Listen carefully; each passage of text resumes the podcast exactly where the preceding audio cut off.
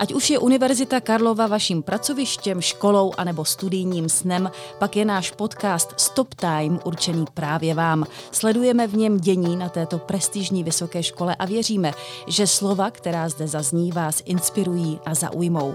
Dnes je hostem Stop Timeu prorektor pro vědeckou a tvůrčí činnost Univerzity Karlovy, profesor Ladislav Krištoufek. Dobrý den. Dobrý den. Od mikrofonu vám dobrý poslech přeje Martina Hinková-Vrbová.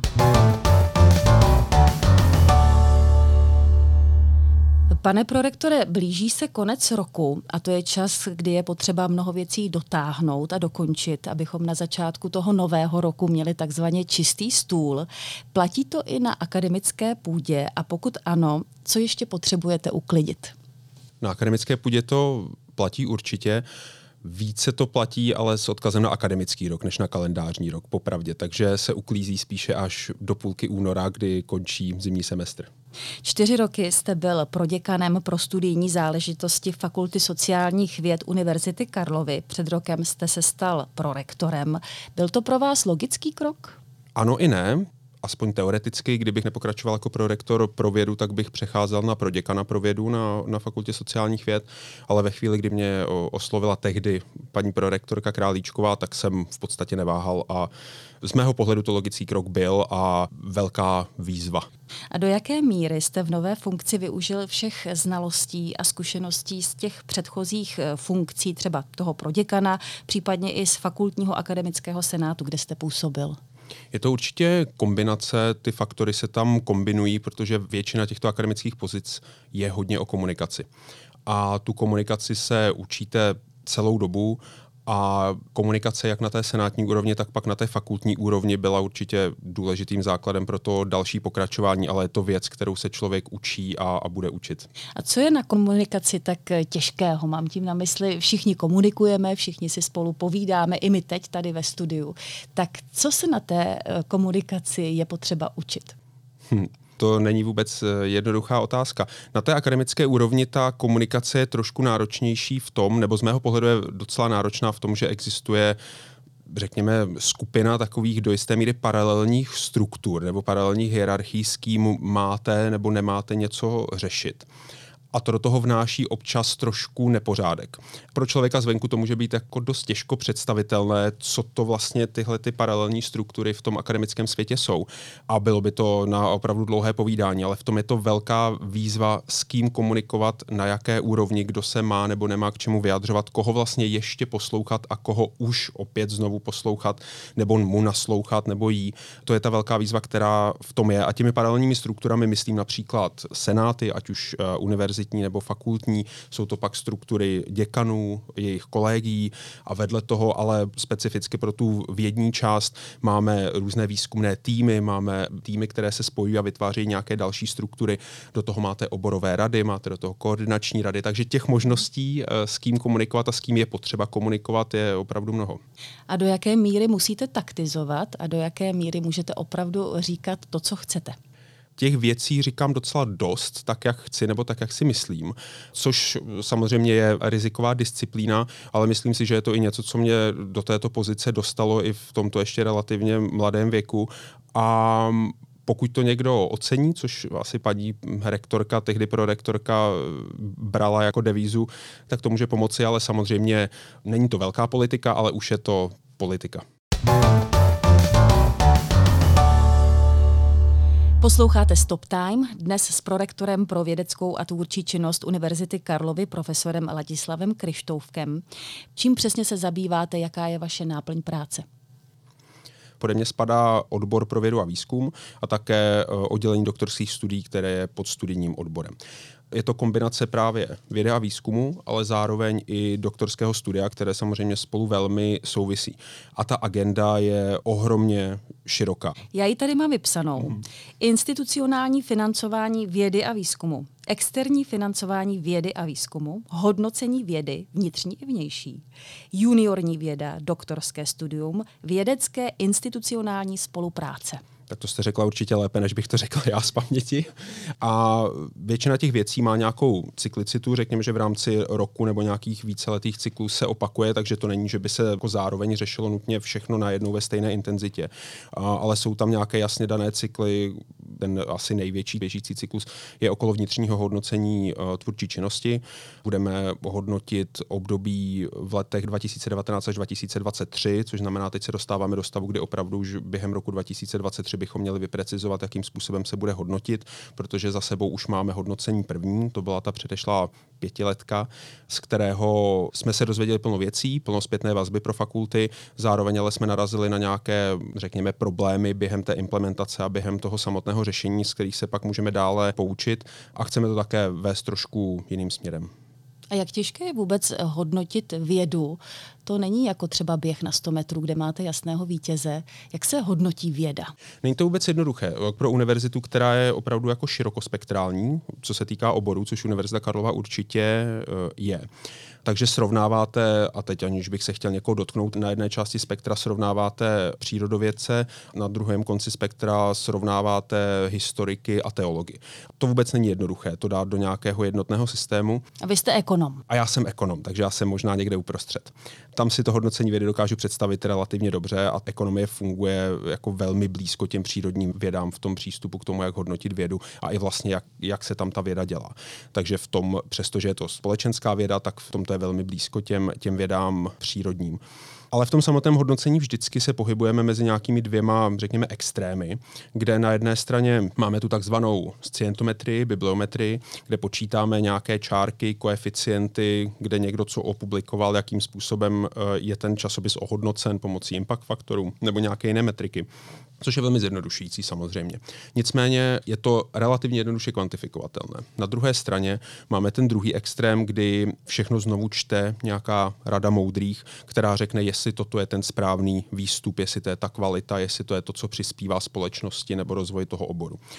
Kde je zase problém v tom, že většinou nejsou lidi, kteří by to dělali. Není takové množství lidí, kteří by to byli schopni dělat a, a zároveň bychom pak v podstatě mohli ustoupit od nějakého standardního způsobu publikování, ať už časopisecky nebo celkově té diseminace, řekněme, abych použil nějaké nečeské slovo, těch vědeckých výsledků jako jsou to opravdu extrémy toho spektra. My se musíme pohybovat ne nutně uprostřed, ale někde mezi, což znamená brát v potaz i ty kvantitativní ukazatele, řekněme, za předpokladu, že věříme, že ty metriky nějakým způsobem popisují tu realitu, což, což pro mě jako pro ekonoma je relativně přijatelné, to, že máme nějaké metriky nebo nějaké statistiky, které opravdu jako aproximují tu realitu nějakým způsobem, ale musíme do toho zapojit i ten, řekněme, expertní pohled, který se pak na to koukne, eh, posoudí ty detaily, koukne se na to, co si myslíme, že je to nejlepší a opravdu to srovná z jejich pohledu opět, ale srovná to se západními univerzitami v těch daných oborech a podobně. A pak to musíme nějakým způsobem dát dohromady. Což samozřejmě není jednoduché a není to jednoduché v té komunikaci a v té diskuzi. Pojďme se teď podívat na reformu doktorského studia. Proč je fungující doktorské studium důležité?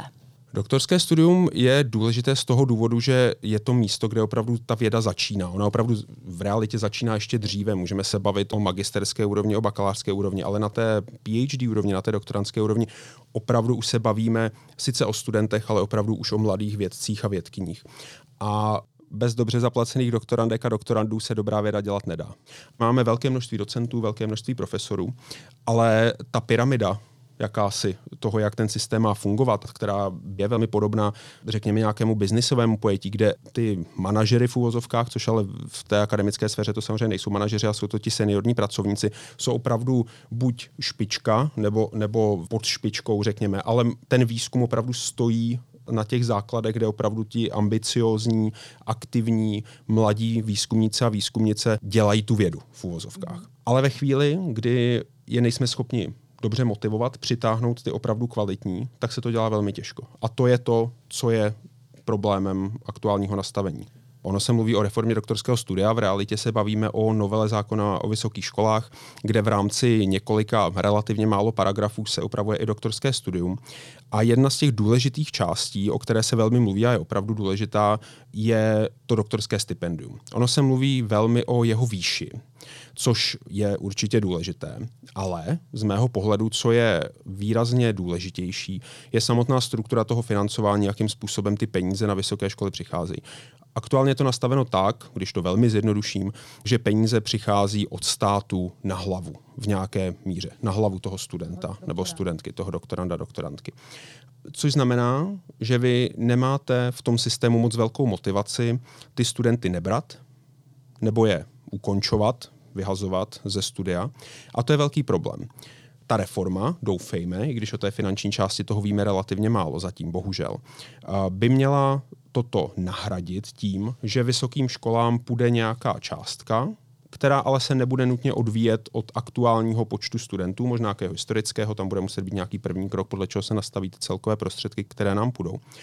Ale pak ta vysoká škola a zprostředkovaně pak fakulty, a instituty, katedry s těmi prostředky budou nakládat, jak uznají za vhodné. Což znamená to rozhodnutí o tom, jestli toho doktoranda, doktorantku příjmu už opravdu by měli dělat ty oborové rady, řekněme, na těch katedrách, by měli dělat opravdu motivované rozhodnutí, jestli opravdu ta doktorantka nebo doktorant nám stojí za to, že v tom rozpočtu vyčleníme těch a teď záleží, jak to bude počítáno, ale těch 20 tisíc měsíčně, jestli nám to za to stojí. A to teď v tom systému chybí. Teď ta motivace pro to vybírat opravdu ty nejkvalitnější je relativně nízká.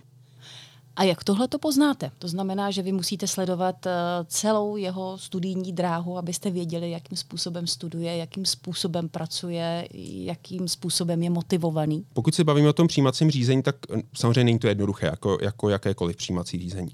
Ale na konci toho magisterského studia nebo ve chvíli, kdy už máme kandidáta, kandidátku na to doktorské studium, tak opravdu za sebou má nějakou relativně dlouhou historii toho studia na vysoké škole a troufám si tvrdit, že už z nějakého projektu nebo motivačního dopisu a pak pohovoru jsme schopni relativně dobře usoudit, jestli ten daný člověk je dostatečně motivovan a má tu kvalitu, aby opravdu eh, přispěl k rozvoji té dané disciplíny, i třeba v návaznosti také na to, jakého má školitele nebo školitelku.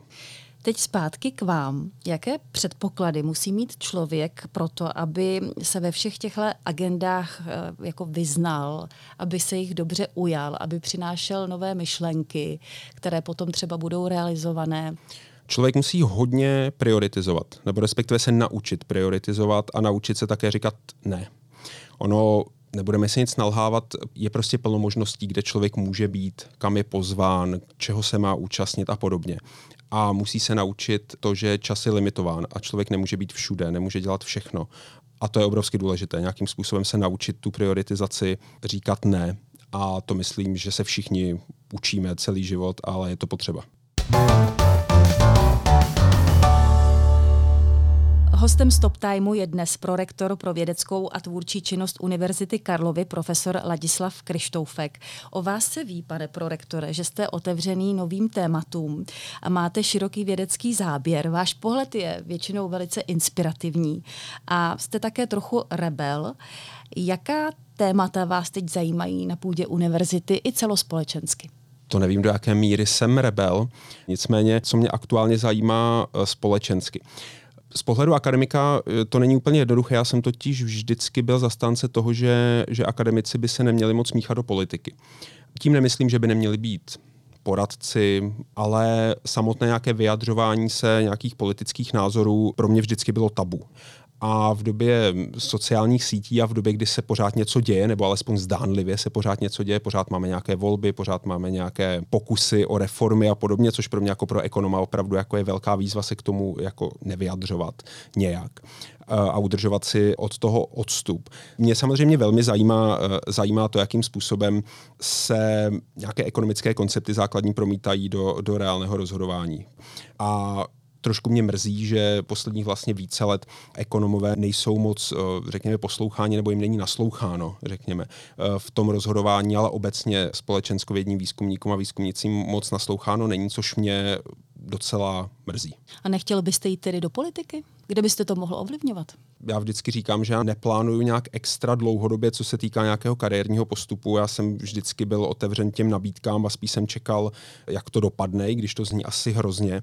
A, ale vždycky jsem věřil tomu, že možná naivně, že člověk je nějakým způsobem odměněn za dobrou práci. To se mi zatím dařilo a ty nabídky, ať už to byla pro děkanská a pak pro rektorská, přišly jako reakce na nějaké moje fungování a jakým způsobem se to bude posouvat dále, to je budoucnost. Z mého pohledu máme před sebou minimálně, snad eh, minimálně tři roky dalšího fungování v rámci kolegy a rektorky, pak máme před sebou potenciálně druhé funkční období. To je dlouhá doba. Tak já vám děkuji, že jste byl hostem dnešního Stop Timeu a doufám, že se všechno to, co si přejete, vyplní. Děkuji, vám taky přeju. To nejlepší. Děkuji. Od mikrofonu vám hezký zbytek dnešního dne přeje Martina Hinková Vrbová.